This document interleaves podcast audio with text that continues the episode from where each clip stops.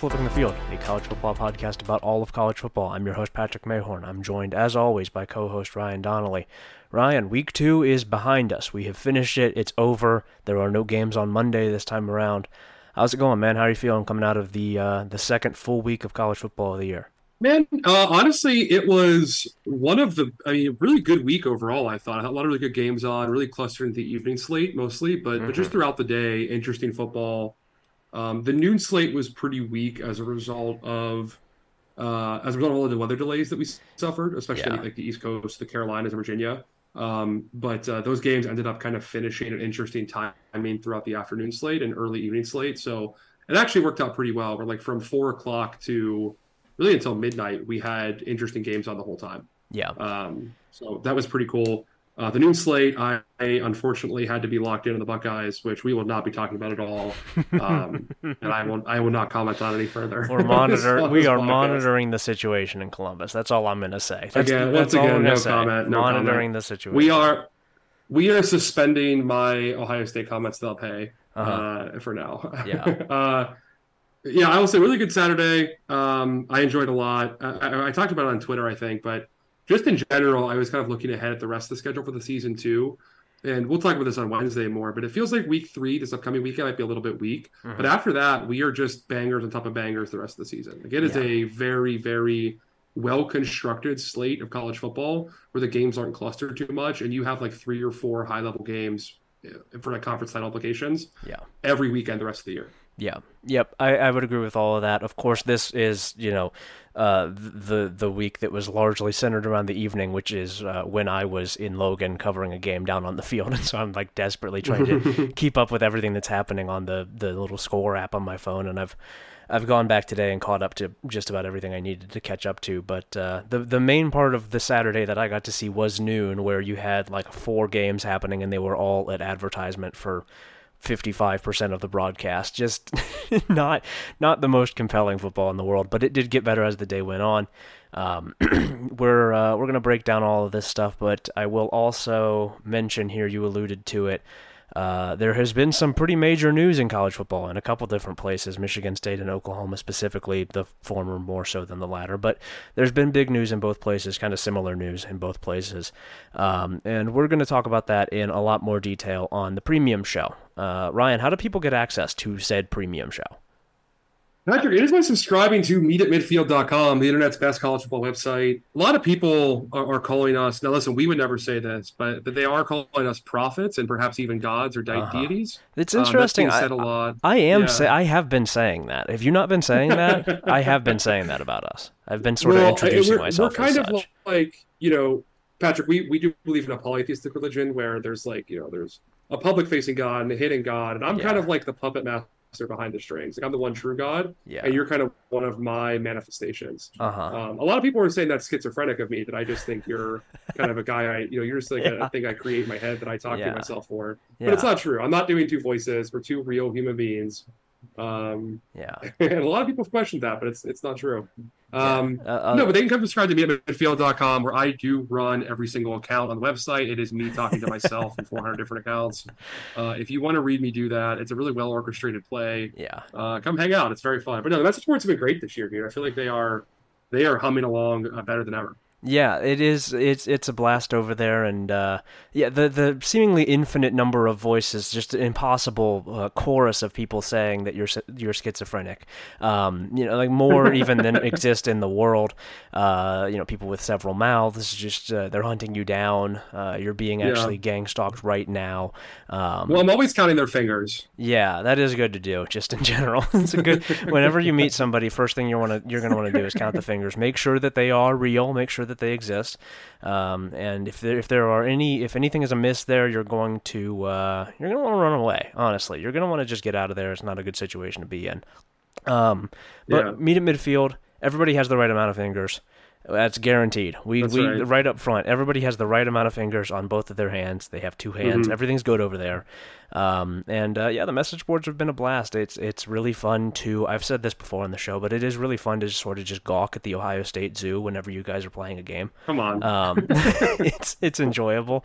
It's fun to look in there and see just like it's just it's a meltdown every every week, no matter what is Yeah. happening, is, is a disaster. It's the worst thing that has honestly ever it's happened. it's pr- it's pretty incredible because like look i'm really happy with like the size and growth of our site. I think we're doing really well and like you and i are pretty pumped about it. Mhm. however i will readily admit like the major ohio state sites particularly uh, our, our buddies over at uh, buckeye huddle and dotting the eyes like they probably have anywhere from like five to ten is number of subscribers we have five to ten times the amount of subscribers we have. Yeah, and at halftime of the Youngstown State game, our game thread had as many posts as both of theirs combined. Um, which is just like, oh which god, is not. I mean, that's like, and those are great websites. I again, once again, I am friends with those guys. I want all of you to support them. You know, subscribe to their stuff. We're not competitors of theirs; they're friends of ours. yeah. Um, but it's just crazy, like how we've cultivated. I think some of the most insane and prolific Yeah. posters. We are. Uh, uh, unfortunately, I think the more you talk about it, the more you realize we are kind of. Um, I, I don't know if profiting would be the right word, but we are certainly encouraging what many might describe as problem posting. I think that we are. That we are. we are we are walking a fine line. where We have Yeah. to rein it in sometimes. Yeah, we, we have are- to call the dogs off every now and then. we are stoking the flames of some maybe unhealthy people mentally with with the things Oh, that, the things I'll tell we you this. Oh. No, no comment this time. Um, however, I will be telling you a story in the premium podcast, which again, if you want to listen to, you can subscribe to meetatmidfield.com. yeah. Uh, by the time you hear this, it'll be available on that feed too, the premium feed. Uh, I will be telling a story about an ongoing fraction within like the spearhead of the most insane anti Ryan Day posters because there's a little little conflict developing right Oh now no. uh, that I'll tell you about. This is not what you want when you're trying to stage a revolution. You do not want fracturing. you well- cannot have several different groups here. It's not going to work. It never I think it's works. healthy. I think it's healthy, Patrick. It's it's kind of like we're developing, uh, you know, uh, What are a the fa- vanguard, like what a are, more what are the factions? Is it like, oh, one You're- of them thinks that he should be fired and the other one thinks that he should be killed, like ritually in the in the middle of You're- downtown you're gonna- Columbus? You're gonna have to hear the premium podcast. I won't say anything further here. I will tell it to you in the premium. Okay. Um, yeah, but Meet at Midfield, it's a good website. Go on over there and subscribe. Um, I will also say, I'll shout out specifically for our interest, the new uh, Home Field tin hat collection is really working out well for us.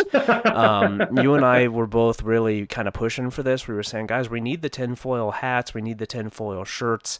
Uh, you're the only ones who could make it stylish, who could make us look normal while we're wearing this, and they have come through. And so we do have to shout out Home Field Apparel. HomeFieldApparel.com. Use the code Meet for 15% off your first purchase of a tinfoil hat. It's stylish, it makes you look normal, and it keeps, you know, just things that you don't want at bay. It, it keeps everything away, it keeps you safe in public. It's uh, it's good to have. Yeah, hundred percent. It's great, man. I mean, I was uh, I went by to the bar last night. Uh, Uh-huh. It was fun. I, I accidentally went to a Georgia bar, which apparently is a block and a half from my apartment. Okay. Uh, I did not know they had like. I, mean, I guess it makes sense they have Georgia bars. I wouldn't expect one so close to me.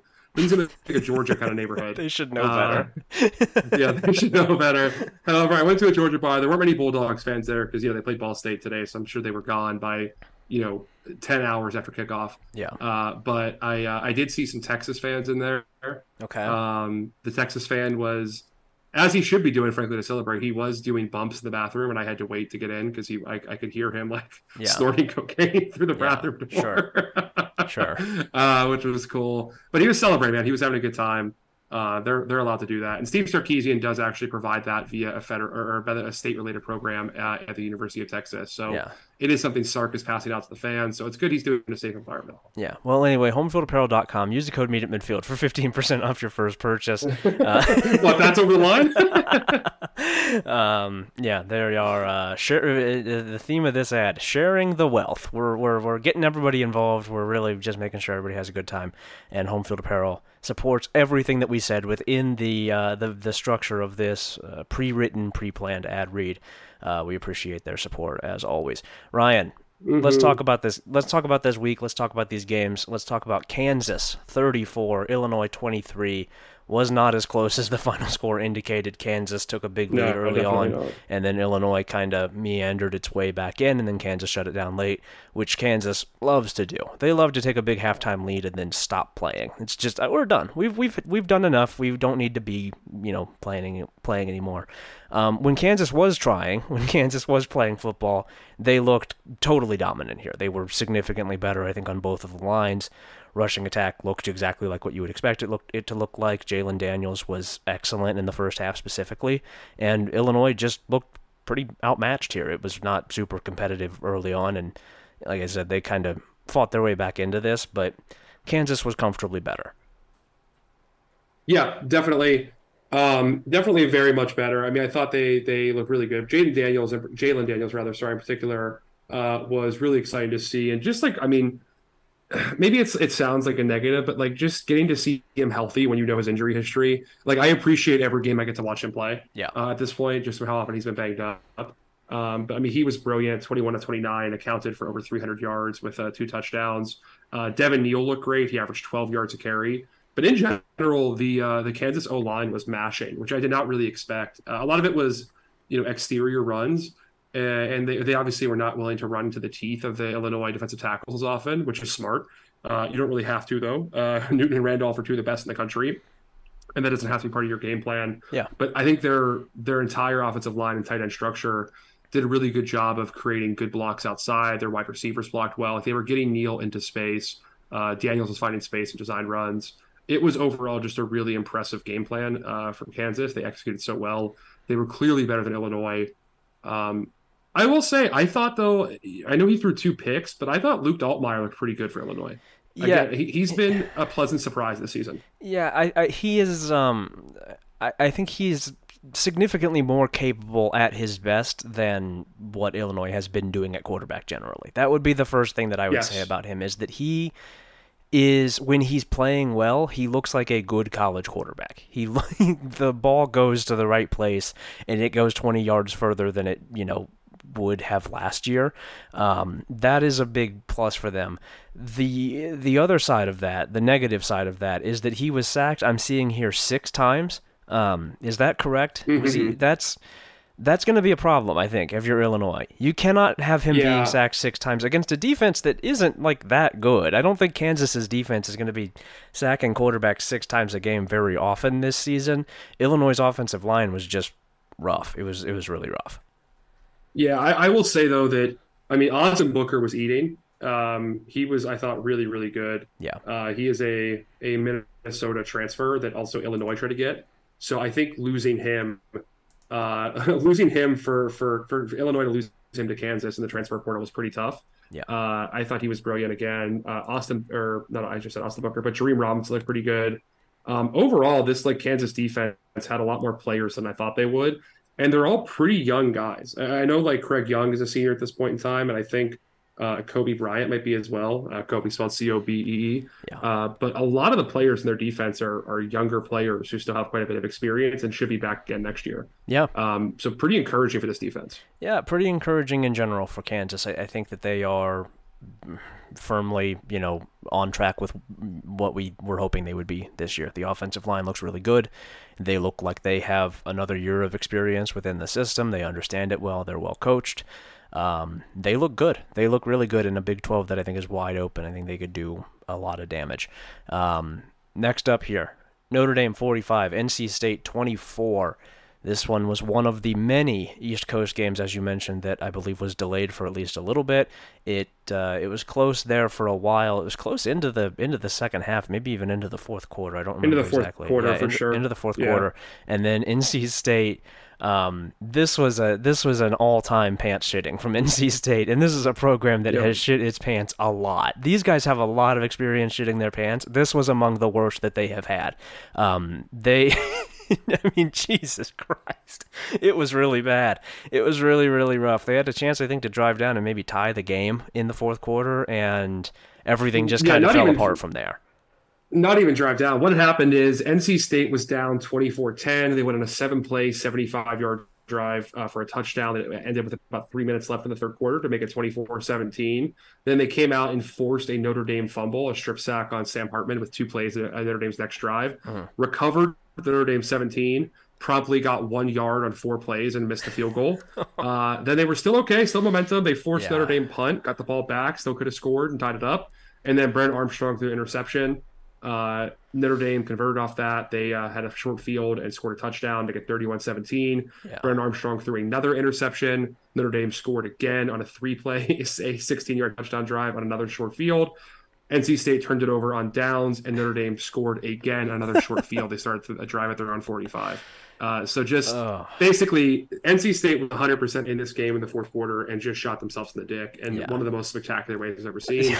Unfortunately, this is the Brennan Armstrong experience. We talked about it when he transferred there. Yeah. It's kind of who he is.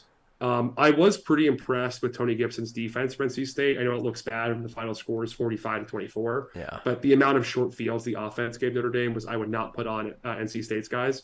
I thought they played pretty well on defense, and they just could only do so much after being on the field so often. Yeah, I think that that's fair. It's it's again kind of hard to know exactly what to take from this with Notre Dame. Um, I think that their rushing attack was generally pretty good. That's that's really been the only thing I could I could say about Notre Dame so far is that their rushing attack looks generally pretty good, and their defense. Yeah, uh, Audric Estime is good. Yeah, Yeah, I think Audric Estime is good. I think that the offensive line is a Notre Dame offensive line. Um, the defense, you know, took what NC State gave it in the fourth quarter and generally did to NC State's offense, I think, what most capable defenses should do. They held them to 35% success rate, not a whole lot of big plays. Um, this I don't I don't think this NC State team is especially good. I don't think this offense is especially No. good, and it probably shouldn't have Uh, been as close as it was. But it, you know, the thing with I also with- don't want to credit. Sorry, to interrupt. I don't want to credit Notre Dame's defense too much here because like they didn't really get any pressure on Brennan Armstrong. He just Yeah. sucks. yeah, he does just he does just suck. Yeah, I mean, Yeah. he threw the ball 47 times for 260 yards and three interceptions. He completed 22 with 47 passes. yeah, Um, He- he, was I- horrible, man. Like, and, and they had one sack on him. They weren't getting to him. Yeah. He had all day to throw. He just doesn't process and read well, which is to say, like, he's work, he's working with Robert Anae again, which I think had some people feeling optimistic. But like, even then, he had NFL receivers when he was at Virginia, and he doesn't right now. no, And if he doesn't have guys who can win one-on-one battles, then what does he do? Yeah, he certainly does not have guys who can win one-on-one battles. I don't know if he has guys who could win against air in some cases because these receivers Yeah, can't. except for a top 30 receiver, Bradley Buster. yeah, of course, he's a superstar. He's a he's a stud. Um, these receivers don't catch the football, even when he got it to them correctly, like in the right place with generally the right amount of velocity, you know, like a quarterback should do. Um, they don't catch it. They don't catch the ball. This this NC State team is a is a pretty rough watch. I think at this point they're not. They don't look especially competent. They don't look especially good. They don't really do anything all that well. I don't know how much you can take from Notre Dame doing this other than just, yep, there they go again. Sure enough, Notre Dame beats another team that it probably should beat pretty comfortably. I don't really. I'm ready to watch Notre Dame and Ohio State play. I'm kind of sick of these two just dancing around it. Just fucking play already. Let's get this week out of the way. I don't need to see all this shit. Just play. I'm no more. Yeah. Yeah, it's there's no point to this. They're both just, you know, pussyfooting around the whole Yeah, thing. we're wasting Yeah, time. We can go on to the next game here. Um, the next game is Ole Miss at Tulane. Uh, Oh. again, the final score We're, ju- says we're jumping Oh, ahead. oh, oh, let's skip by a whole section. Just kidding. The next game is Utah at Baylor. There we go. Um, which, uh, man, speaking of shooting yourself in the fucking foot, Baylor had this one. yeah. They had this one. Uh, they had been stifling the Utah offense uh, the entire day. Of course, it's worth noting here how injured Utah is. We've talked about previously. Yeah. You guys all know about this. We don't have to repeat it too much. But uh, no, man, Baylor had a 13 to 6 lead, uh, I think, as late as uh, two minutes left in the fourth quarter. Uh, and then, I mean, Utah had a 15 play, 88 yard touchdown drive. yeah. Uh, it started with about 10 minutes left in the fourth. Scored with 159 left. Then promptly, uh, Baylor came out and Sawyer Robertson threw a terrible interception to Cole Bishop uh, inside uh, scoring position for Utah. Yeah. They had another six play touchdown drive uh, that basically they finished with 17 seconds left. And uh, Baylor did get down the field for a chance to kick a field goal, but could not get it. Um, they uh, they had an incomplete pass. I mean, they were at the Utah 22 with Yeah. one second left. So The- they didn't time to kick a field goal. They had to throw a ball, but There was um there it was kind of a, a controversial non-call from what I remember throwing it into the end zone. It would have been to tie the game if he caught the ball and then they also kicked the extra point. Um and the Utah defender, I mean, he was kind of all over the receiver in the corner of the end zone. I think it was a it, it was a fair complaint from from Baylor people that there probably should have been play action or uh, a pass interference there for no re- for no other reason than just like that's probably not the play that a game should end on. You just you know not be able to just interfere in the end zone on the last play of the game. But I, I think it was it was close enough that you can understand not calling it in that situation. And also, um, Baylor did not deserve to win this football game at all, uh, given how injured Utah is. And Baylor, of course, is also somewhat injured. Um, you said Sawyer Robertson's name there, which is never something you want to hear when you're talking about a, a Baylor football game. Um, no. but uh, it gave up a like you said like a 20 play touchdown drive to Nate Johnson. You can't do that. If you want to win a football game, you can't do that with like 2 minutes left. That's not that's not going to get the job done. Um No. good, good on It's Utah especially for for avoiding an extremely obvious upset here, right? Like this is a classic way for Utah to lose a stupid game early in the season. Um and they didn't. So, good for them. It's especially frustrating though too for Baylor because, man, I mean, you needed that momentum win so bad. Like you get that, that win, and all of a sudden, a lot of other games, like even if it wasn't a real Utah team based on those injuries, Yeah. a lot of other games on your schedule feel winnable. You have more confidence after the Texas State disaster, but um, they get a win against Long Island next week. But after that, they play Texas, UCF, Texas Tech, Cincinnati, all right in a row. Oh, um, which I mean, this could be a team that's one and six going into the final few weeks of its season, Yeah. um, pretty easily. yeah. And I think they probably find a way to get one of those games. I think. Uh, I don't think UCF, Texas Tech, or Cincy are world beaters. Like they probably find a way to get one, Yeah. but it's just not a good position to be in right now. I don't know. I am starting to lose faith, or maybe have already lost it in Dave Aranda. I think we might have been wrong on him. Yeah, it seems like that could be uh, that is a distinct possibility at this point. Um, I, think we're gonna, yeah, we're, we're gonna we're gonna check the tape on that. Just one. shuffle that one off to the Yeah. side. Ooh, not our best. not not our best moment. Um, Big Twelve coach who we do believe in, who who uh, continues to deliver here. Kansas State forty two, Troy thirteen. Um, I'll speak for the Troy side of things here. This is they did basically every single thing in this game that you don't want to do if you're trying to pull off an upset at a P5 school as a G5 school. Um, they turned the ball over four times. Their offense basically got nothing going other than explosive plays, and they didn't have enough of those to survive on. Um, they, I think, weren't especially good in situational play calling or playing. Uh, their third down success rate was 35%. Their red zone success rate was 33%. They uh, r- pretty much you can't possibly do any worse as a as a prospective upset bid uh, than they did here. They really fucked this up in pretty much every possible way. Um, this was not especially compelling here from from Troy. They didn't really seem ready to go for this. No, pretty bad, pretty bad game prep. Uh, Kansas State, though, I mean, used to look pretty good. The offensive Yeah. line, I think, was was uh, fantastic. They only allowed one sack all day. Uh, they consistently got rushing production. It wasn't anything incredible, but they got, I mean, 4.2 yards per carry. You'll take that all day Mm-hmm. uh, for the most part. Uh, they still don't really have an offensive playmaker that's going to replace anything like what Deuce Vaughn did, but I think Yeah. Uh, Treshaun Wards and, and DJ Giddens have looked solid. I uh, liked good enough, uh, you know. I liked what I saw from Philip Brooks as well when they were going to him. I think he can make some plays out wide. I'd like to see him get the ball more. Um, they went to him a ton on Yeah. like the first drive, basically, and then they didn't again for a lot of the rest of the game. I'd like to see more of him. I think, I think Troy. I think, I think Troy good. shaded some coverage this way too. Yeah, Yeah. yeah, for sure. I like him. I think that they probably need a second guy who isn't him out wide, just so that you can't, you know, completely shut him down. Because he's not, you know, a superstar. He's not somebody who's going to be open every play, no matter what. But yeah, I like what I'm seeing here from Kansas State. They look physical. They look well coached. They look like Kansas State. They look like what I think we were hoping Yeah. they would look like. They feel to me, if I was picking today a Big 12 champion, I would probably pick Kansas State. They look good. Yeah. Well, you know they do have an Iowa transfer on the roster at receiver, so I'm sure he's due for a breakout Yeah, at some uh, coming up here. Yeah. I think Yeah. that, that probably that Um, well's gonna just keep on working for everybody. I think it's probably it wasn't just a Uh-huh. one time Yeah. thing. That's right. Um, all right. Uh, the other game of this slate was two other games. Uh, the biggest one was probably Colorado beating Nebraska 36 Mm-hmm. to 14. Um, one of the worst football games I've ever watched in my entire Yeah. Yeah. this was pretty this was pretty nasty. Nebraska had five turnovers, Colorado had two. Um, Colorado really just kind of took this one. Nebraska doesn't want to win football games, and Colorado does, and so I think that's really what happened here. I don't know that Colorado is Yeah, but- actually this significantly better than Nebraska, but Nebraska's pretty bad, and Colorado has competent players, and they were they were better. They were quite a bit better. They were definitely better. I also I don't I don't want to be the guy to shit on Colorado because I do think it is a cool storyline and like Deion's a fun character and I'm happy for Colorado fans experiencing some success again. Yeah, But like I understand if you look at the stat line, Shedeur Sanders passed for almost 400 yards. You know, they had the big pregame, not quite scuffle, but you know he was like out there.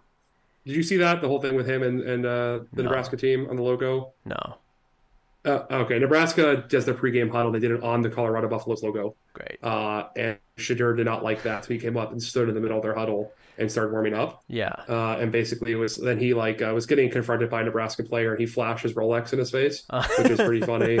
Uh, well, that's which again, people like that because it's cool because it's Shedeur, Yeah. and it's like the Sanders family. But that is just a rich kid, uh, like flashing his dad's wealth to someone else. yeah. Um, Of course. I, I will say on Uh, real quick on that, um, Nebraska might want to win a football game before they start doing shit like that. Why are they so obnoxious about it? You guys haven't won a football game yet. Maybe win a football Yeah. game and then we can talk. then you can start 100%. then you can start bragging about how you're gonna you're gonna kick somebody's ass and, and you know doing your huddle on their logo. Win a game first, motherfucker. You Yeah, have a new coach and you haven't done anything. Come yeah, on. I, I don't really get that one. I don't. I don't know if they do that every game or something. I'm sure there's some Nebraska fan listen to this that can tell us. But I, I have a couple buddies who write for them. I can I can reach out to. But it's a pretty weird thing. That's a rule tradition. Yeah. It seems unnecessarily confrontational.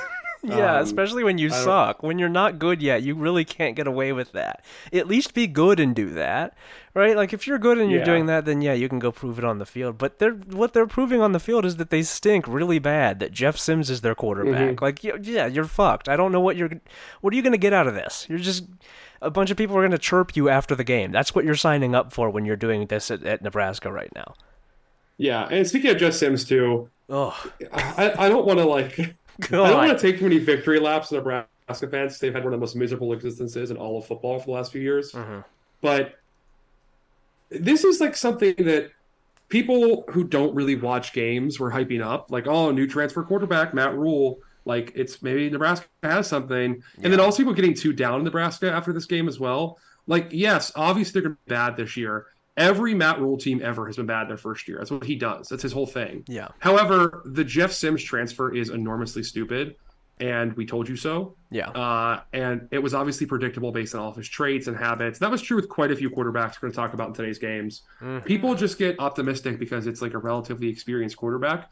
It's not like, look, uh, with offensive linemen, right? Like, I think that's probably the, the number one position, maybe even like safety, where starts and reps equate to performance boost over time the most, I'd say.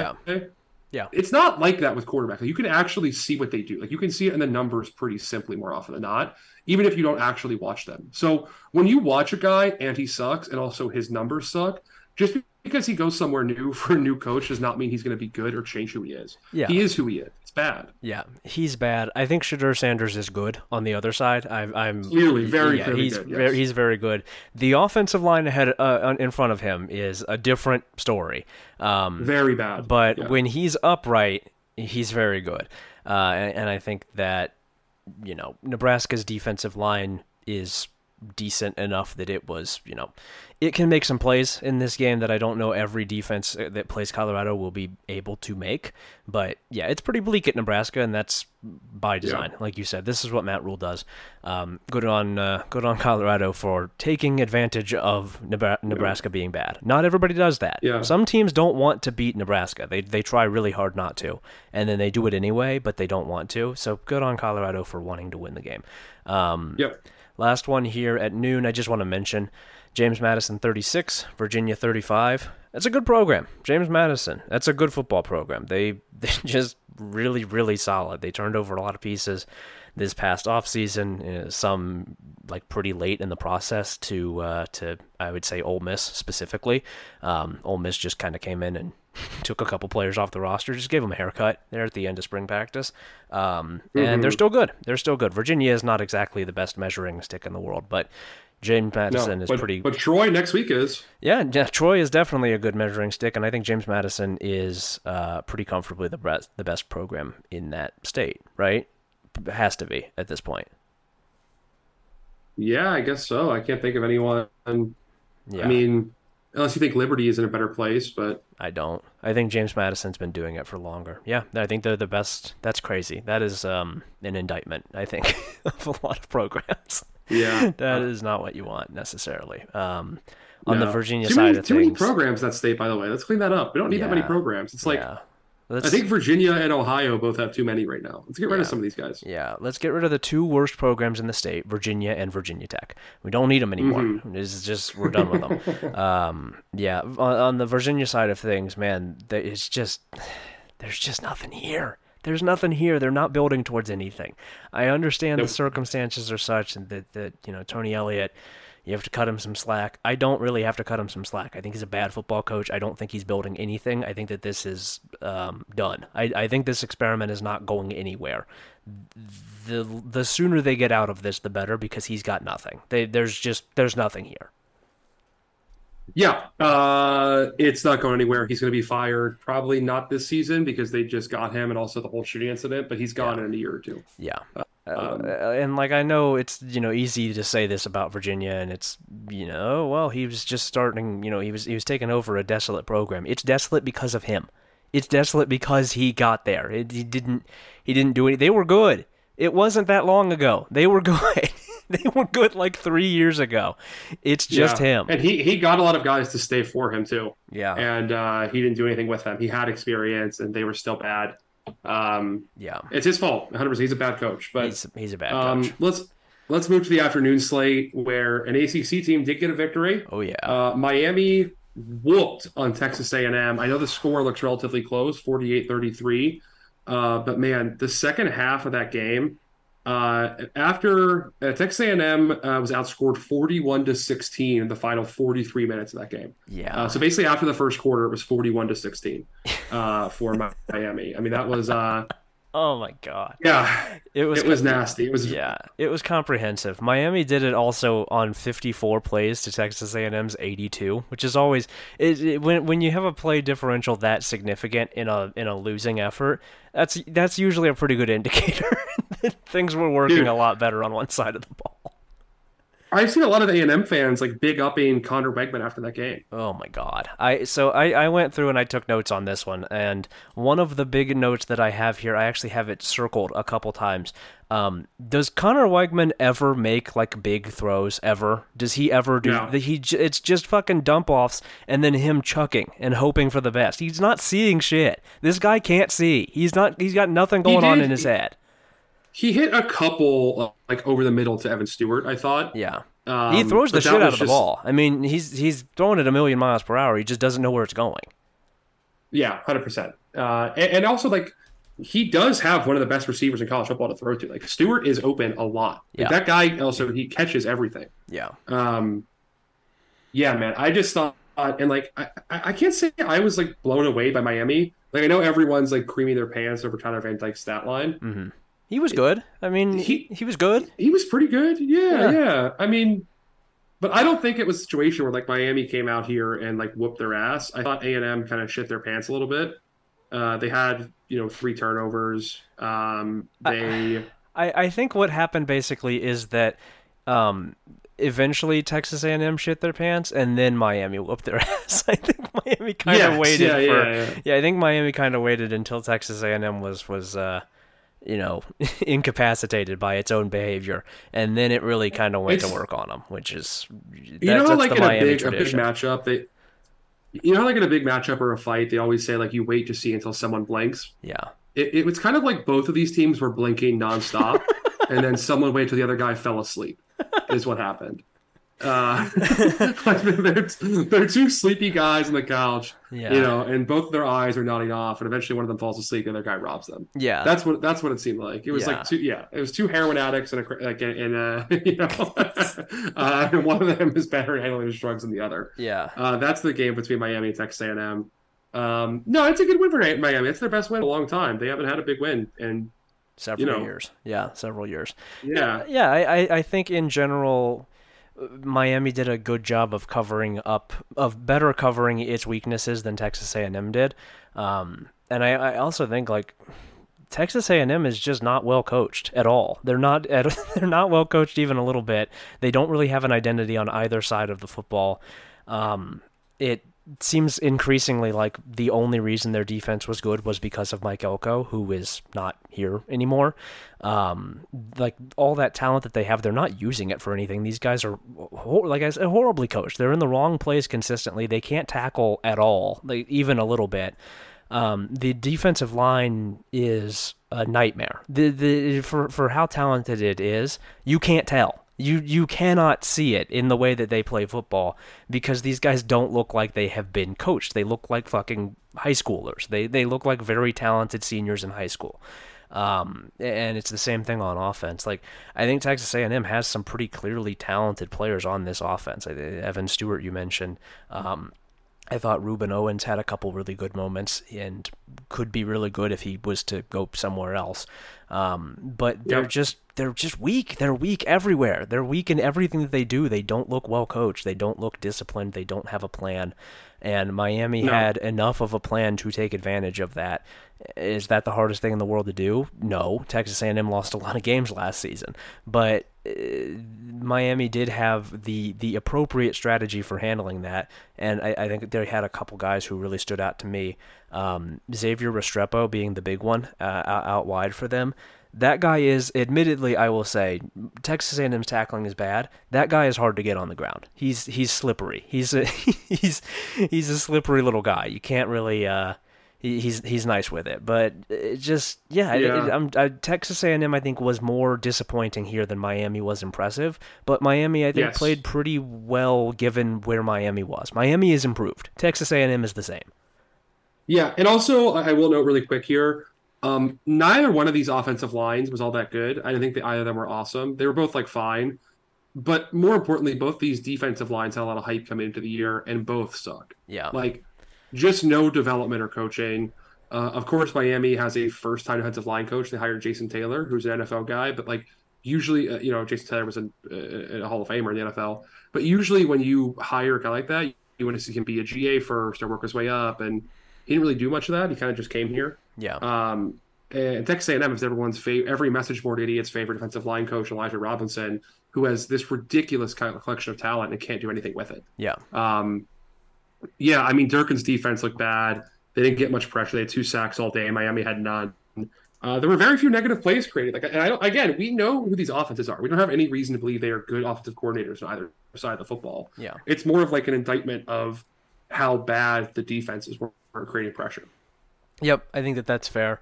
Um, Miami's uh, Miami's schedule sets up as such that they might not be very good and they might still win a lot of games because they are they are in the ACC and like North Carolina they have benefited a lot from being in the ACC this year.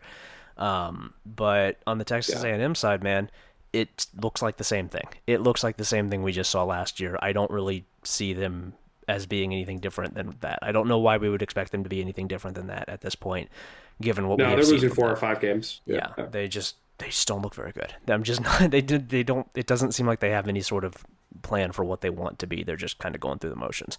Um, next up here, Ole Miss 37, Tulane 20. Tulane without Michael Pratt. Uh, my biggest takeaway here is that I think Tulane wins this game if it has Michael Pratt. I was not particularly impressed with Ole Miss. I think that basically what happened yeah. here is that Tulane's defense was on the field for the entire game and was tired at the end. Um, if the passing attack, I think, was more competent for Tulane, they win this game because Ole Miss's secondary did not look very good. I think Ole Miss's offensive line looked like shit for a lot of this game when Tulane's defense had the energy for it. Um, Ole Miss dodged a bullet here. Would be my was my number one impression. Yeah. They got very lucky with with Pratt being out. Yeah, it's another game where you can't watch the box score, right? Like the box score doesn't tell the story here. It looks like a 17 point win, which I understand, but like it's not really a fair collection. Like you know, yeah. Tulane uh, scored to make it a one score. They kicked a field goal to make it a one score game with a little under three minutes left. Attempted an onside kick, didn't recover it. Uh, and then Ole Miss really got stopped for the most part. They only got four positive uh, yards on their on their drive there, and they nailed a 56 yard field goal. Yeah. Uh, which is just like, I mean, that kick was incredible to be fair. That kick was good from 65. That kicker is a freak. Yeah. But that's come on, like like that's not a good decision making process. like from Ole Miss to kick that field goal is not really good coaching. I think obviously it looks good when you hit it, but it seems like a bad choice. It's not a high percentage kick. They make that kick, and then Tulane was out of it. Right? They uh, yeah they they fumbled, and uh, there was an Ole Miss fumble return for a touchdown. They gave them another score and then Tulane turned it over on downs. The game was over. That was a like one score neck and neck game that just turned into a blowout, a blowout yeah. look on the box score late. Yeah, uh, very competitive game, and like you said, I think Michael Pratt probably wins that game for Tulane. Um, not very impressed by Ole Miss to be honest, but uh, I, I, do think Tulane's roster is further ahead than I thought it would be. Yeah, I think I think Tulane with Pratt could be very good this season. With Kai Horton, yeah. Mm, he it's it's a work in progress with that young man. I would yeah. say he he is not not quite there yet. Um, yeah, the yeah. biggest place. Also, that, Judkins banged up in this game, by the way. Yeah, Judkins, Judkins was banged up. Judkins yeah. was banged up, and they don't have for some reason any other running backs on the roster. I don't know why they I don't know how that is possible. Uh, that he's the only one that can, you know, they can give any carries to. Um, but uh, there's just not a whole lot that Ole Miss did here that impressed me. Their biggest plays came when Tulane had like coverage busts and left somebody wide open, and it wasn't like, oh, Ole Miss created that coverage bust. It was just like there's a guy on the sidelines who's just standing there, and Tulane didn't cover him, um, which is not yeah you didn't do that. That was not Lane Kiffin being, you know, some brilliant strategic mind. He got really lucky, I think, in a lot of different places in this game. I don't really, I, I've not seen enough here from Ole Miss to make me think that they're going to be anything more than maybe a bowl team this season, maybe a yeah. bowl team. Um, they just don't. Unfortunately, Shield Shieldwood is on trial. Yeah, we are putting Shieldwood on trial. Um, just in general, just a good thing to do. Um, yeah, it's it's frustrating here for Tulane. I think they could have, like we've said, could have pulled off an upset here if they were healthy, but that's how it goes sometimes. Um, you've got this one on here. I'm going to let you talk about this one because I, I don't really have any thoughts on this other than just general astonishment. Northwestern 38, UTEP 7. What the fuck? Yeah, I can't believe it happened. Northwestern beat an FBS opponent by more points than Ohio State beat Youngstown State, um, and scored more points, which to me was my most frustrating stat of the day. Yeah, uh, I can't believe it happened. It's to me like one of it's a result of pretty much every fan of football will just kind of scroll by and go, oh. Huh. But that is like one of the single most shocking results of the entire season to me. Yeah, I can't believe Northwestern did that. Like I am, I'm impressed. Uh, they don't deserve it. Most of their players and coaches are shitheads who still support Pat Fitzgerald. Yeah, but um, yeah, I mean, Gavin Hardison threw threw two picks. The backup threw a pick. Uh, I mean, basically, UTEP just turned the ball over a bunch, and Northwestern had a bonanza third quarter uh, where they put up 21 points. But yeah, I mean that'll do it. Like that, you go, yeah, that's enough. Basically, Northwestern Northwestern had a long touchdown drive to start the, start the second half. Uh, then UTEP immediately threw interception, put the ball uh, UTEP, on the three UTEP yard line. UTEP had five turnovers. UTEP had five yeah. turnovers. Their their turnover luck in points was negative sixteen point seven. UTEP lost seventeen points because of turnovers in this game. Oh yeah, my god. That's too many. It was nuts, man. Yeah, I, I, just want to mention that game. It was just kind of a shocking result, but no deeper thoughts. Yeah, good. Um, good for Northwestern. Good, you know, good another, for Northwestern, I guess. Another game, folks, will scroll past that is worth mentioning is Tennessee 30, Austin Peay 13. Boy, Joe Milton sucks. Hmm, that's weird. I can't believe that Joe Milton isn't very good. You're telling me this. I'm just you're you're just telling me this for the first time. Um, he was an amazing woman.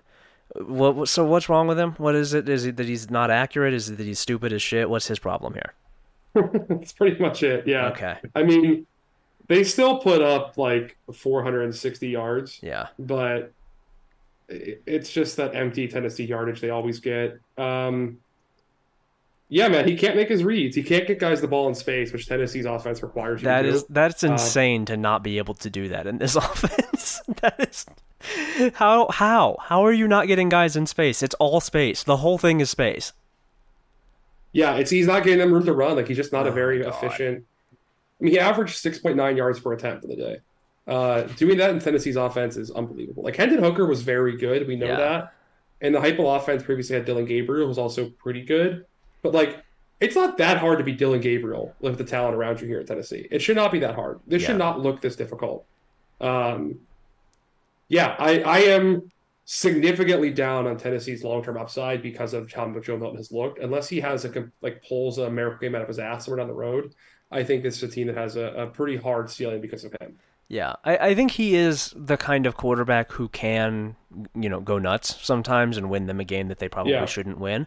I think he's also the kind of quarterback who can and will go nuts in the other direction and lose you a stupid game, lose you a game that you absolutely should not lose, um, which is not what you want if you're trying to fashion yourself as a playoff contender. That is not the right kind of quarterback to have for that situation.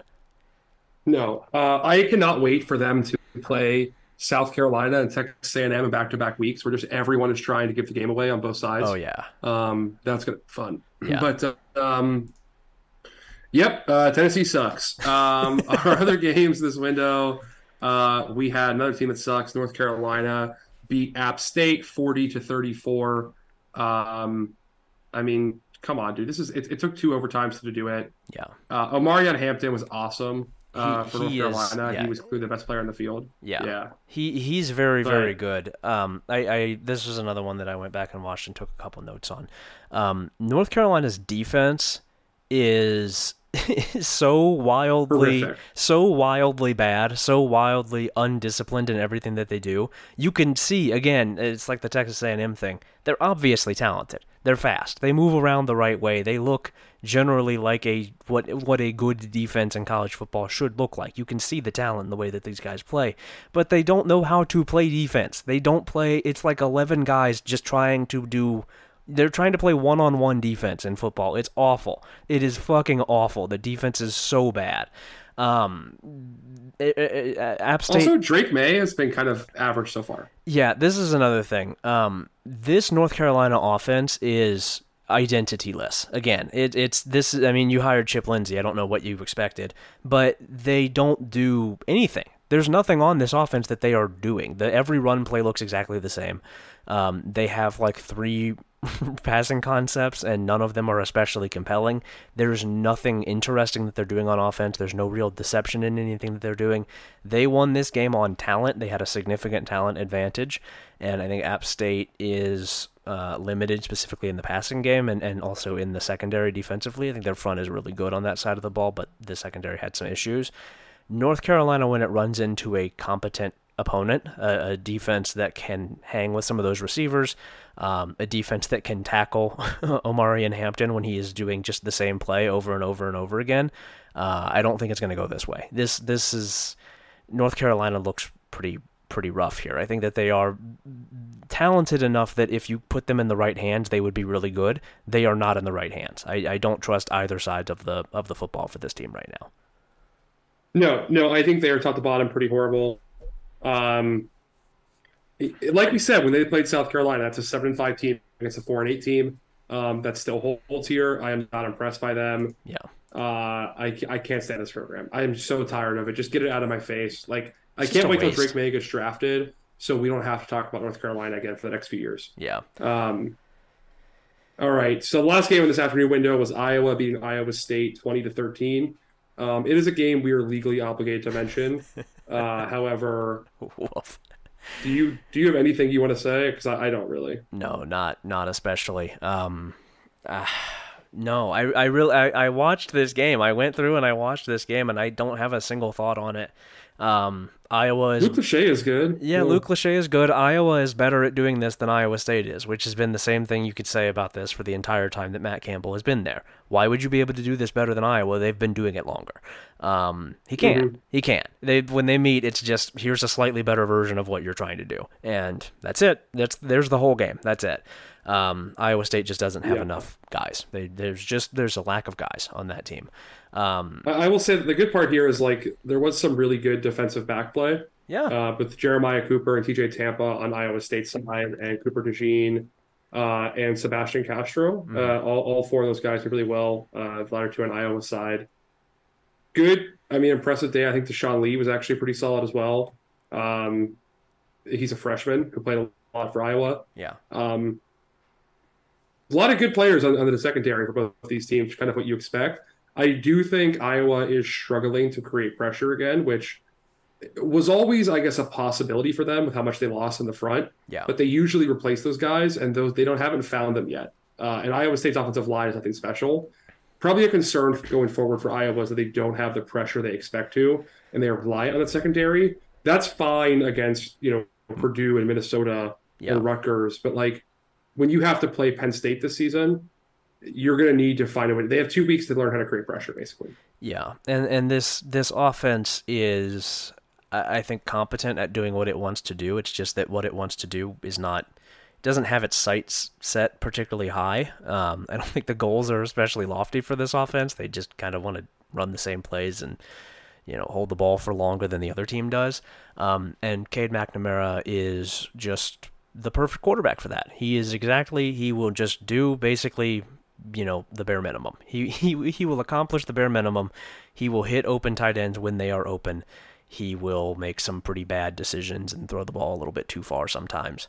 Um, they're just Iowa. I, I think they are firmly just Iowa this season, and if they don't find a pass rush, they're probably just not going to amount to whole, to a whole lot more than like eight and four, where they win every game they're supposed to win and lose every game they're supposed to lose. Yeah. Um, I guess the, the good news for them is based on this weekend, every other Big Ten West team also sucks ass. Yeah, that is fair. That's something to think about.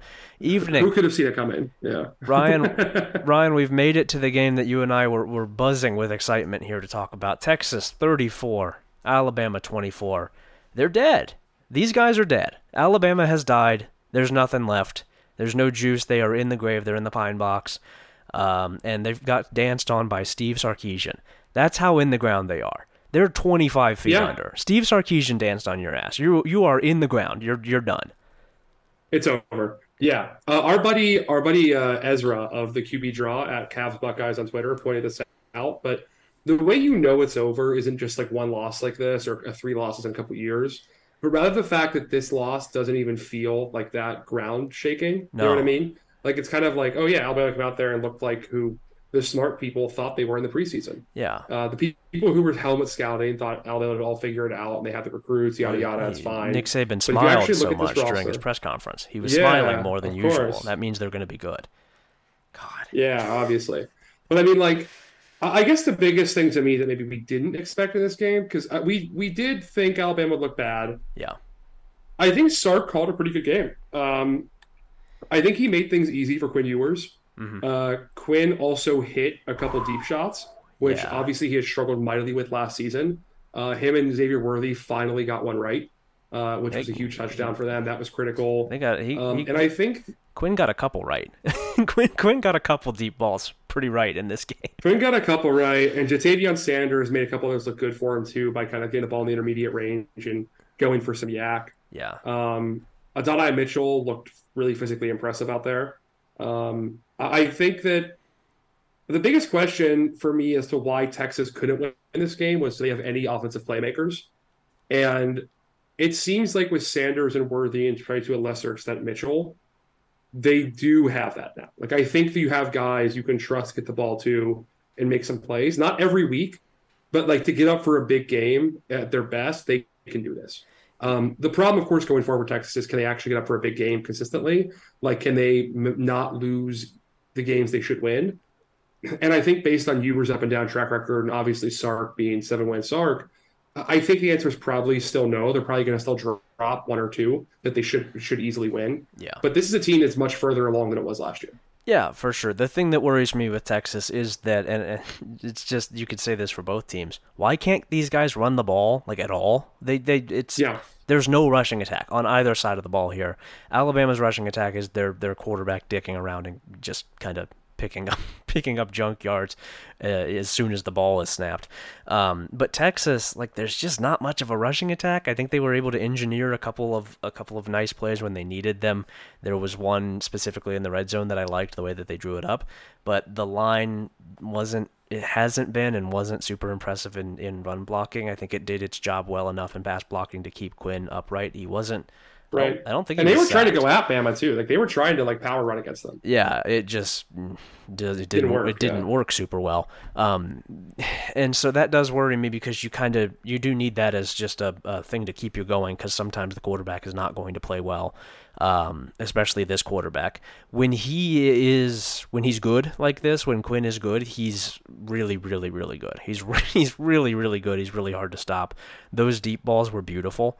Um, it's just he doesn't hit them consistently enough right now, and if he does, then they become very dangerous because I think that you don't need amazing playmakers for that kind of pass to work. It's hard to defend that kind of pass. Um, he just doesn't do it consistently yet, and there's you need I think you need guys to help him along, and and they got it here, like you said, for a big game will they do this in the smaller games? That has not been the case traditionally, and, and there's a there's a reason that they have been limited in the past, and I think there's the same reason it would be limited in the future. Um, but they won this game on the road against Alabama. Like you said, the, the the this didn't feel like a bigger deal is a reflection of the times at Alabama. Also, a reflection of the times here at Alabama. This looked exactly like Alabama without any offensive playmakers or a quarterback who can save them. There's nothing on that side of the ball that scares you at all. There's not no. a single player. You go through this this list here. Who scares you on this offense? Jalen Milroe certainly doesn't. He stinks. He can't do anything. Um, yeah, Jake, I, I, thought it was telling that Jermaine Jermaine Burton did have one really nice play, but then it was called back on a touchdown yeah. or called back on a penalty rather. It yeah. would have been a touchdown. Uh, he had some great YAC on that play. It was called back on a holding. Like he was the guy who at least does move well in space, but he's not consistent, right? He can't win battles to get open. He doesn't catch the ball very well. Like he is a guy who has athletic ability, but like that's your best player as a guy you trust to show up once every five or six reps, maybe. Yeah. And it's just like like you said, there's nobody there. Like you know, Milroe can scramble, but he can't process. He cannot make multiple reads. He doesn't have his first read. He takes off or throws a pick. Um, he is exactly as turnover prone as you thought he was, and like the answer, I, I, I don't know. I this is crazy to say, but I wonder if Alabama isn't better off going with like Ty Simpson and just telling him to be a game manager, yeah. and not turn the ball over at all and assume because Milroe can't do that, right? Milroe yeah. can create plays for you, and probably no one else's offense can yet. And but Buchner is just a worse version of Milroe, right? He's also turnover prone, but he doesn't have the athleticism. Yeah, which is why it was baffling to add him. um, Ty Simpson, who we haven't really seen play, does at least seem to have been accurate in his like scouting reports from high school and takes care of the football. Which, if you can just do that and give yourself a few weeks to f- see if anyone else can make a play or if the offensive line gets better, and just like assume if you don't turn the ball over, your talent wins out over 60 minutes, that will work for you more often than letting try Jalen Milroe try to make plays. Yeah. Um, he's not that good. No. No, he's not that good. He's not really solving any problems. Is the thing. Like I get, oh, the scrambles look nice, but oh, how about that fucking sweet? Yeah, Jesus. Um, yeah, we don't have to say it. We we we both know. Yeah, yeah but uh, just in general, like he's not doing anything positive for the offense. I get what the scramble numbers say; those are not always positive play. He's not threatening. It's it's you don't have to worry about him really beating you down the field. Sometimes he gets lucky. He has the arm to do it, but he's not processing. He's not reading the defense. He makes a lot more bad decisions than he makes good decisions, and he takes fucking forever to do anything. The only thing that he does fast is run out of the pocket. That's the only thing that he's processing quickly enough for this offense to function. Uh, it's with him at quarterback, man, and just in general watching this offense I kept having the thought of like, what does this look like in an ideal scenario? What is the best case scenario that this collection of guys looks like on offense within a, a Tommy Rees, something that could be described loosely as a Tommy Rees system? I don't see anything that looks positive from from what these guys could produce. No. It doesn't make sense. I this collection you, of talent doesn't make any sense. You hope that Travis, bec- or sorry, that he becomes that Milroe becomes Jordan Travis or Jayden Daniels. Yeah. Um, and I don't see that at all. I don't see that from him. I don't think he has. I don't think he has the head and his shoulders for it. No, and I don't like, think I they have the. Think... I don't think they have the receivers for that. I, I like the, you no. have to have guys who are open for that to work, or you have to have a rushing attack that's dangerous for that to work. They don't have either of those things. There's no running back talent here that that scares you and the receivers are bad. Like these receivers are active. Or if there is, he's a, he's a true freshman if he does. Yeah, yeah, I just, I don't know, man. I really, and then on top of all of this, on top of seeming just kind of incongruent with with the different pieces that they have here throughout this team on offense and defense, these guys make way more mistakes than they used to. Stupid mistakes, unforced errors, mm-hmm. penalties out of, for no reason. Was it ten penalties they had? I think uh, for like 90 yards. That sounds right. And and just a lot of them not competitive penalties, not face masks, not, you know, oh you you were you know you you were going for a for a tackle and you and you hit too high or something or you got to the quarterback a little bit late but you were you were on the run and it just you couldn't stop. Stupid penalties. Penalties that don't mean anything. Penalties that have no possible benefit. Just guys making errors and, and you see it even out of the penalties just defensively guys in the wrong place guys not tackling well. They don't look like alabama at all. They don't look like alabama at all. They they look like a you know, a generally a Dan Mullen Florida team. Yeah, they, yeah, they look like a more talented Dan Mullen Florida team. I don't know what they're trying to do. Neither do I. I can't figure it out. I don't really like. I, I still can't get all the people who had them as a real playoff team this year. Like I, I just don't. It's just helmets. I think all the problem. I know, but I think all the problems we called out were so obvious. Um. Yeah, man. I don't know. It just it seems like it was so glaringly obvious was going to happen looking at the roster that I'm wondering where the, wondering where the confidence came from. And, and, like it's just another thing where you have to ask yourself like, do people covering college football actually take the time to learn about these teams? And the answer seems to be no, right? Yeah. Because this this was what we all expected. You and I, rather, you know, us and all the Meet At Midfield crew expected coming to the season. It seemed like a, a very obvious outcome to us, and we're right. like not to make it about we're right, but like Bama doesn't have it, dude. They don't have any of it. Yeah, and it was pretty clear. It's not like we, you know, found some giant. Oh, like nobody else is seeing this. Like if you just look at the team, yeah, this is what they look like. This is about what the offense last year would look like if it didn't have Bryce Young and it instead had somebody who was, you know, worse, like at everything, worse at everything than that Bryce Young was doing. Um, yeah, this yeah. is what it looks like. This is what that team looks like. This defense doesn't really have a ton of star power. They're not as well coached as they used to be uh, it, it looks like a team that's on the decline. It looks like a program that's on the decline, and it has for several years now. I, I guess the upside, if you want to point towards a positive for Alabama, it's that Caleb Downs, Kool-Aid McKinstry, and Terrion Arnold all look like dudes in the secondary. Like yeah. those guys are all pretty, and, and Malachi Moore has in the past and was fine in this game. Like I think that's a group. This secondary can become a lead and we expected their O line to be their best position group based coming into the season, based on what we saw from them like last year. Like their O line uh, has enough. Uh, their their O line should still be good, but and, and, the part that was baffling to me is like, yes, Kadyn Proctor had a rough day at left tackle, but it was mostly the interior of the Bama line that was struggling in the run blocking game and also a bit in the pass blocking attack. That it, it's hard, like it's hard for me to square how much experience they had in the inside of the line versus how bad it was. Yeah. I don't I, I, I think that the I, I have never been quite on the same page with the confidence about the Alabama offensive line just because it feels like they've never actually been as good as people think they're going to be. Um, like under this current this current set of circumstances, and part of it is that the offense is designed the way that it is, and they are blocking for a quarterback who's not processing quickly enough, and that's going to make any offensive line look worse than it is. But I don't know. It just seems like they're again talented but kind of listless. It, it, it, doesn't feel like there's any distinct direction for what they're doing, and uh, you, you plug in new pieces to that, and then you just have more listless talent. You have guys like Kadyn Proctor who just look kind of lost out there, um, and they can make plays. They're capable of turning it on, and excelling. They had good plays in the game, but they also just have a lot of bad plays. They have a lot of weird plays that don't make a lot of sense. They have a lot of mistakes. They don't look well coached. Yeah, no, none of it's there. Um, I think there are more losses coming. Probably another two losses coming this year. Yeah. Uh, I, I just think this was like, again, Texas didn't look that great. I like Texas couldn't run the football.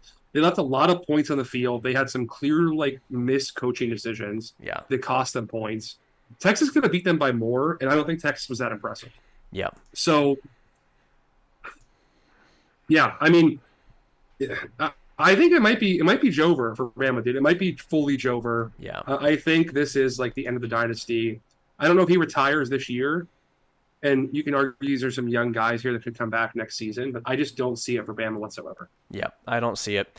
I don't see it getting better this year. I, I think that their talent is such that they're still going to win a decent chunk of games, but does not feel yeah, like probably nine are, games. Yeah, yeah does, games. Does yeah. not feel like they are anywhere close to where they were hoping to be and, and where expectation is for this program. Um, next yeah. up here, you know who else wasn't? Yeah. yeah. Next up here, Washington State 31, Wisconsin 22. Um, a, uh, there's a lot you can say here about Wisconsin. I, I will say, uh, before we say all of this about Wisconsin, I will give Washington State credit here because they won the game. Um, and I think Cam Ward played his ass off. I think Cam Ward played really, really well here. And, and Washington State played well enough, specifically on defense, but in general, the, the I think the game plan was really good. I think their, effort was excellent. They played well enough to deserve this win, even though Wisconsin fucked this up really bad. Yep. Um, that's that's all fair. I was impressed by Wazoo, like you said. Um, they are further along than I thought they'd be. Um, but also, it's hard for me to say this was like, look, Cam Ward was pretty good, I guess, right? Like he, he was pretty good on his feet. He has improved. he was. Uh, he has improved. He has improved. He is not a he is not a negative anymore. he's he is a competent part of the offense. Yes. However, Phil Longo absolutely freaked this. Yeah. It is this is a Phil Longo loss to me. Yeah. Um, there is no excuse in the slightest to only hand the ball off to Braylon Allen seven times. Yeah. Uh, I understand he wasn't killing it today, and he's a but he's a guy that is so big and so powerful. If you get him into a rhythm, he punishes other teams. You ha- he is the best player on your team. Clearly, it's not even competitive to say who's next. You yeah. have to get him the football this felt like it's obviously the same thing, but like when Ohio State in 2015 only gave Zeke the ball nine times against Michigan State. Yeah. It feels like that, right? If nothing else is working and your other shit's not going well, just default to giving the ball to your best player and see if it can make something happen over time. Like that, that is, it's that simple sometimes. And Longo was, they threw the football 40 fucking times with the Wisconsin football team. Yeah. Like I know they're going to try to throw the football more, which is uh, probably a good thing for them, introduce new schemes. But you cannot have that out of whack of a run pass balance, especially in year one of this roster. No, it cannot happen. no, it can't happen. And you know they they missed a lot of opportunities in this game. Still, even with really bad play calling, they had chances and they didn't take them. They weren't very good at taking advantage of the chances that they had to score. They kicked a lot of field goals, too many field goals. Um, they had three turnovers. All of this is true also true is what you have said here, which is basically what, what it amounted to for me as I was watching this game is Tanner Mordecai is touching the football way too fucking much. Way, way too, too much. much. Infinitely too much. This is the worst part of your offense. He's the worst part of your offense. He just is. And it doesn't mean that he's a he's a terrible quarterback. He's not. I think he's competent. But 40 fucking attempts, he carried the ball 7 times. He carried the ball as much as Braylon Allen did it's too much. It is it's entirely too much Tanner Mordecai. This is a problem that SMU had with him too is that you need to keep him in small doses. It's not that he's necessarily bad. It's that the more you use him, the worse your offense is going to be. He's just not it doesn't scale with Tanner Mordecai. You're going to get from him what you get in 20 attempts if you give him 40.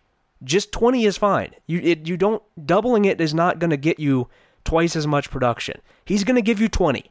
That's it. And I don't know how they don't know that. I don't know how Phil Longo doesn't see he's a professional offensive coordinator. What are you doing, man? 40 attempts? I, I don't care that the rushing attack wasn't working that well. It's better than that. It's better than seeing yeah. Tanner Mordecai's doofy ass running around 47 touches. That's too much. It's just they ran 69 plays and 47 of them included Tanner Mordecai either throwing or running the ball. It's too much. Yep. In the uh, in the third quarter, Wisconsin scored a touchdown to make the game 22-24, uh, bring it really close. Then their defense forced a three and out. Yeah. On the first two plays, the subsequent drive, uh, with about 14 minutes left in the fourth quarter, uh, Braylon Allen got a first down on two runs by himself. He had six yards, then four yards and then touched the ball one more time the rest of the game. Yeah. Um, that's the game, dude. That's the game right there. You had a bunch of uh, uh of Tanner Mordecai incompletions, uh, Chez Mellusi fumble.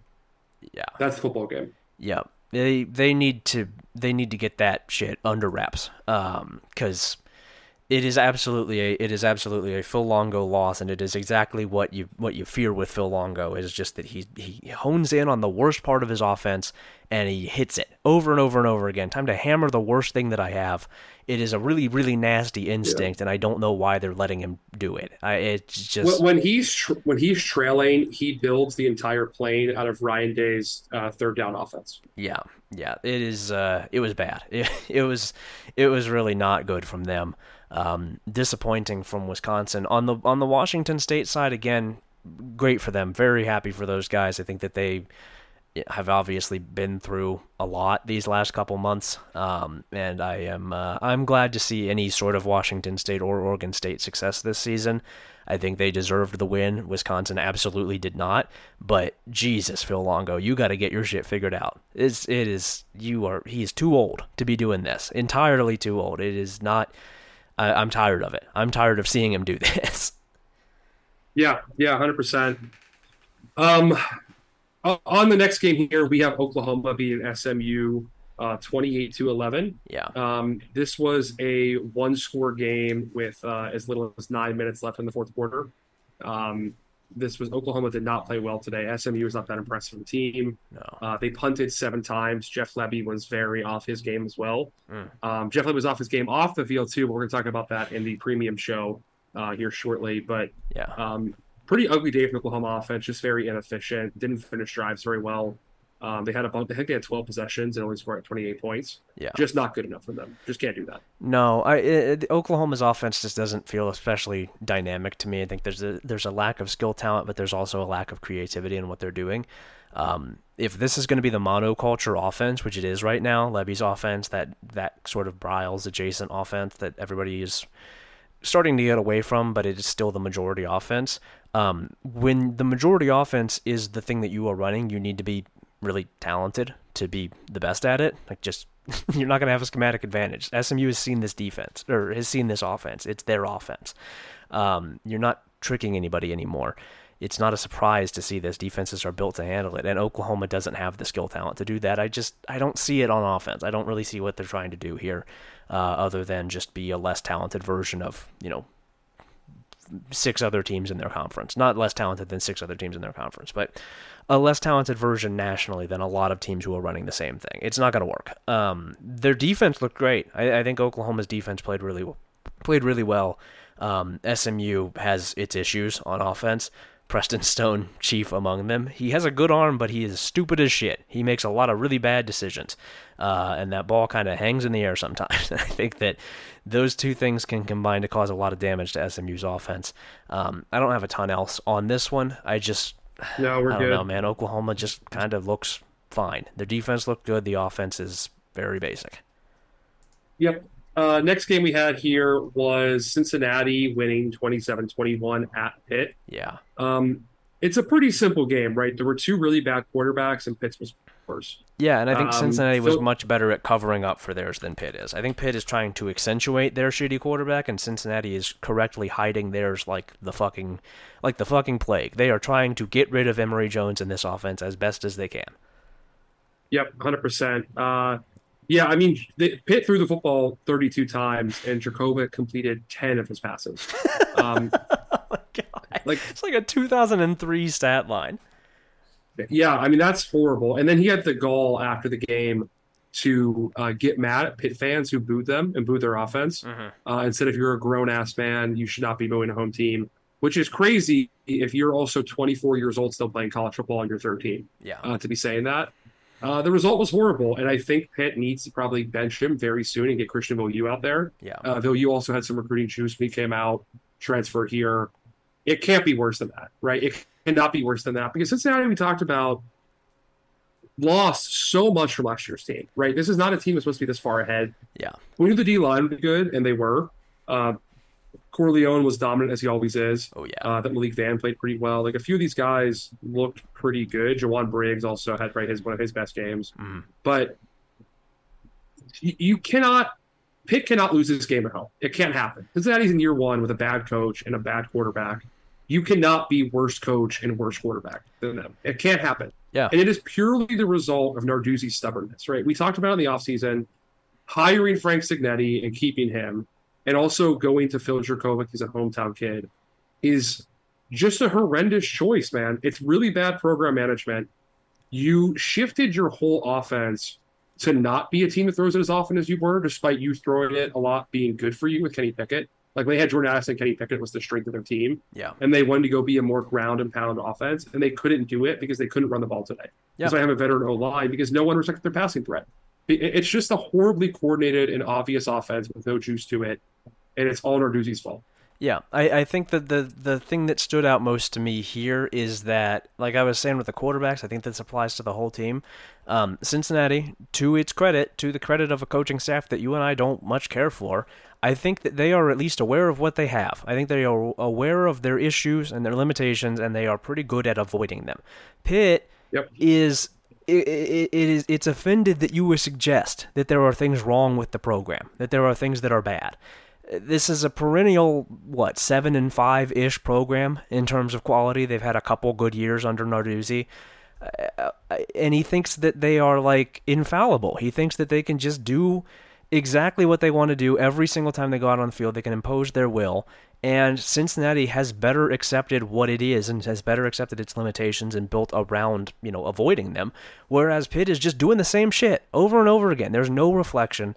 There's no sense of like, oh, we're fucking up and we're losing games because of me, because of my coaching, because of the things that my coaching staff is doing. Um, there's no, there's none of that. They're they're arrogant for how shitty they're they are. They're so arrogant. Um, and then you have on Cincinnati, you know, I, I think Cincinnati has accepted it and just gone to work. I think the lines were much better for Cincinnati here. Much better. Much, much, much better. Both lines. The offensive line at Cincinnati should not be better than Pitt's defensive line, and it was. And, and I mean, you talk about the other side of the ball. Cincinnati's defensive line was dominant. Those defensive tackles were absolutely dominant. Pitt had no answers for them. Pitt didn't try to have answers for them. It just it feels like Pitt thinks it's a much better program than it is. And everything that, that they do, everything that has happened since that big breakout season has been a reflection of that, has been a reflection of Pat Narduzzi thinking that he's the shit when he isn't, when there's really yeah. not that much impressive about what he does. I think he got lucky and he has decided that it means that he's brilliant. And they just. Well, look what he learned from, man. It was Mark Dantonio, right? Like Dantonio yeah. had a couple seasons where he way overperformed, and he thought he could take any kid who's a three star, no matter how many problems he had, and make him a productive member of the team who is a star for them. And that's what it's what cost Dantonio. Yeah. And Narduzzi's is, is more about coaching, but it's like it's the same arrogance to think that you can solve everything yourself. Yeah, and I, I will also I'll say you you mentioned it. Those Cincinnati tackles are nasty. They are fun to watch. Dontay Corleone, Jowon Briggs, Malik uh, Malik Vann, those guys are awesome. It was it's a blast watching them. That is just about the only thing in this game that was fun to watch, other than Corey Kiner, who's also really really good on that Cincinnati offense. Um, I think Cincinnati, with those tackles and with this rushing attack, can be competent in the Big 12. I, I, I, do. I think that the Big 12 is such that you can you can win some games if you know what your strengths are and you play to them. And I think that Cincinnati is doing a much, infinitely better job of that than Pitt is. Yep. Uh, next game, Oregon 38, Texas Tech 30. Yeah. Uh, in Lubbock.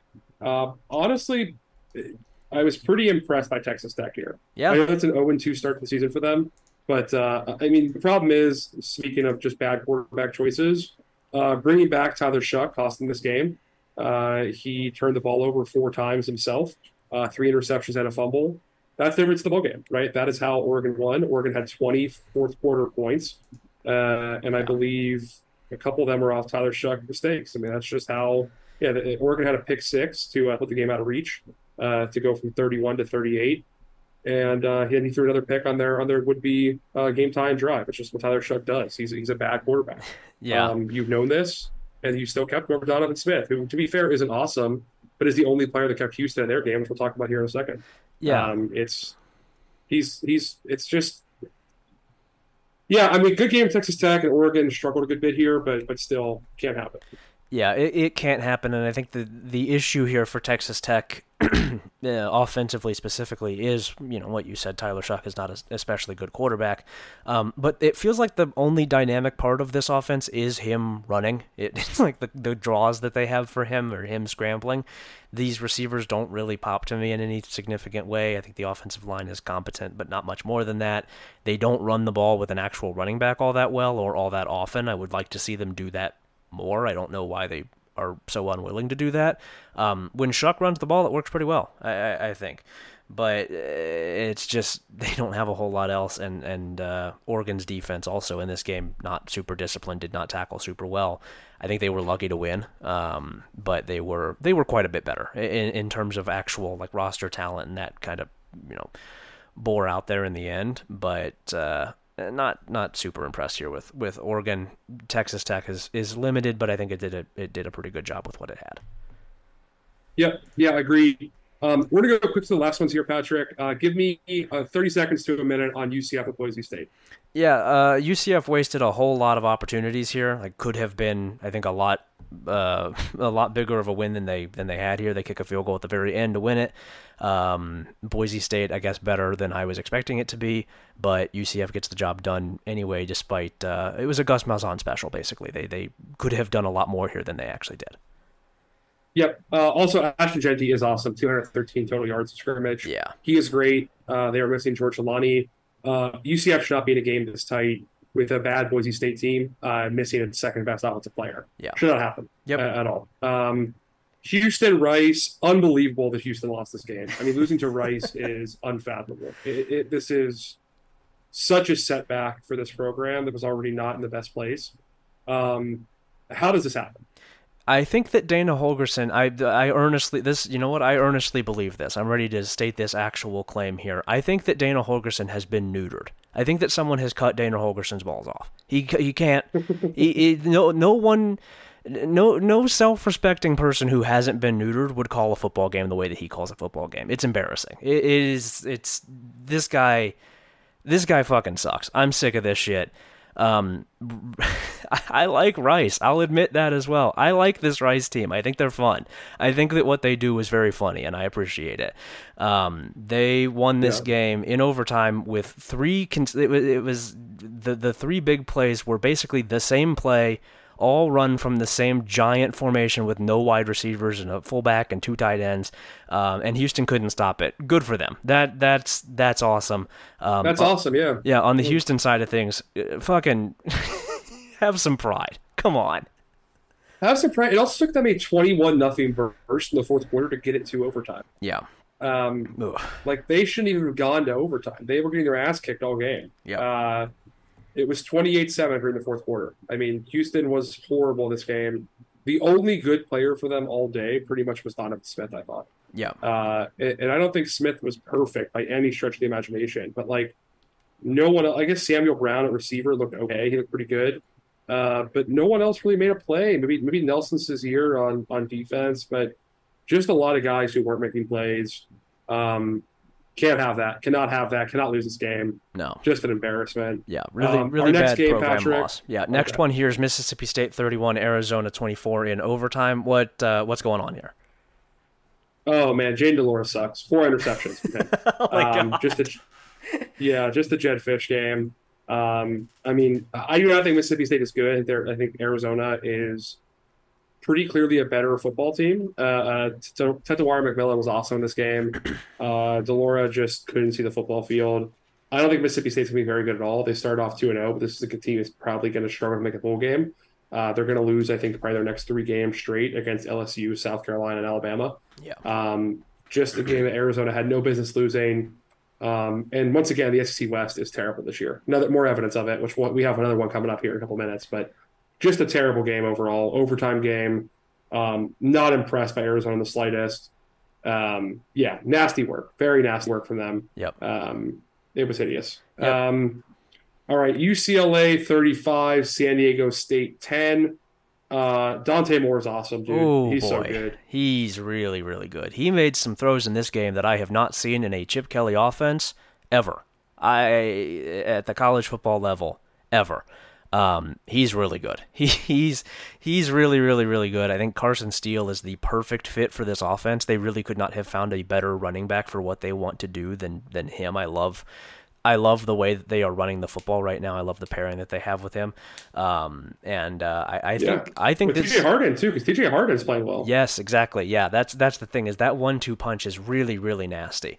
Um, and then you put more back there, and I think that uh, I, I'm coming around to the opinion that UCLA could be very good this year. I know that they were supposed to be a year away from being very good. Dante Moore looks really nice, and I think he's only going to get better as the season goes on. I like these guys a lot. I like this team a lot. I think their defense has improved. I think UCLA could be really, really good by the end of the year. Yeah, I mean their their first uh, three drive, the first two drives were three and outs. They scored four touchdowns in the next five drives. The game was over. Yep. Um, that's what they can do is they can just score fast. They can score from anywhere, score anyway. Um, it's a well coached O line, Chip Kelly O line. Um, just a solid football team, man. Just a solid team that can score. San Diego State's offense is going nowhere. Yeah, uh, pretty bad group, but but still impressed by UCLA overall.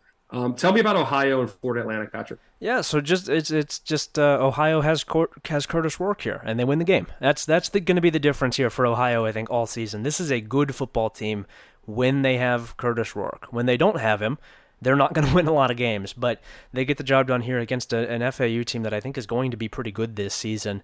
Um, Ohio's defense showed up as well, but this was this was a Rourke special. Um, when they have him, they are right up there with Toledo as, as one of the best in the MAC. When they don't, they are totally mired in, in, in mediocrity. They need him to be healthy. Uh, I want to ask you two questions about FAU. Yeah. One, do you know how many rushing yards they had? And two, do you know who their run game coordinator is? Uh, is I th- I believe it's Ed Warner, isn't it? It's it's Ed Warner. Do you know how many rushing yards they had? I'm gonna guess by the tone of your voice, not very many. Five rushing yards, Patrick.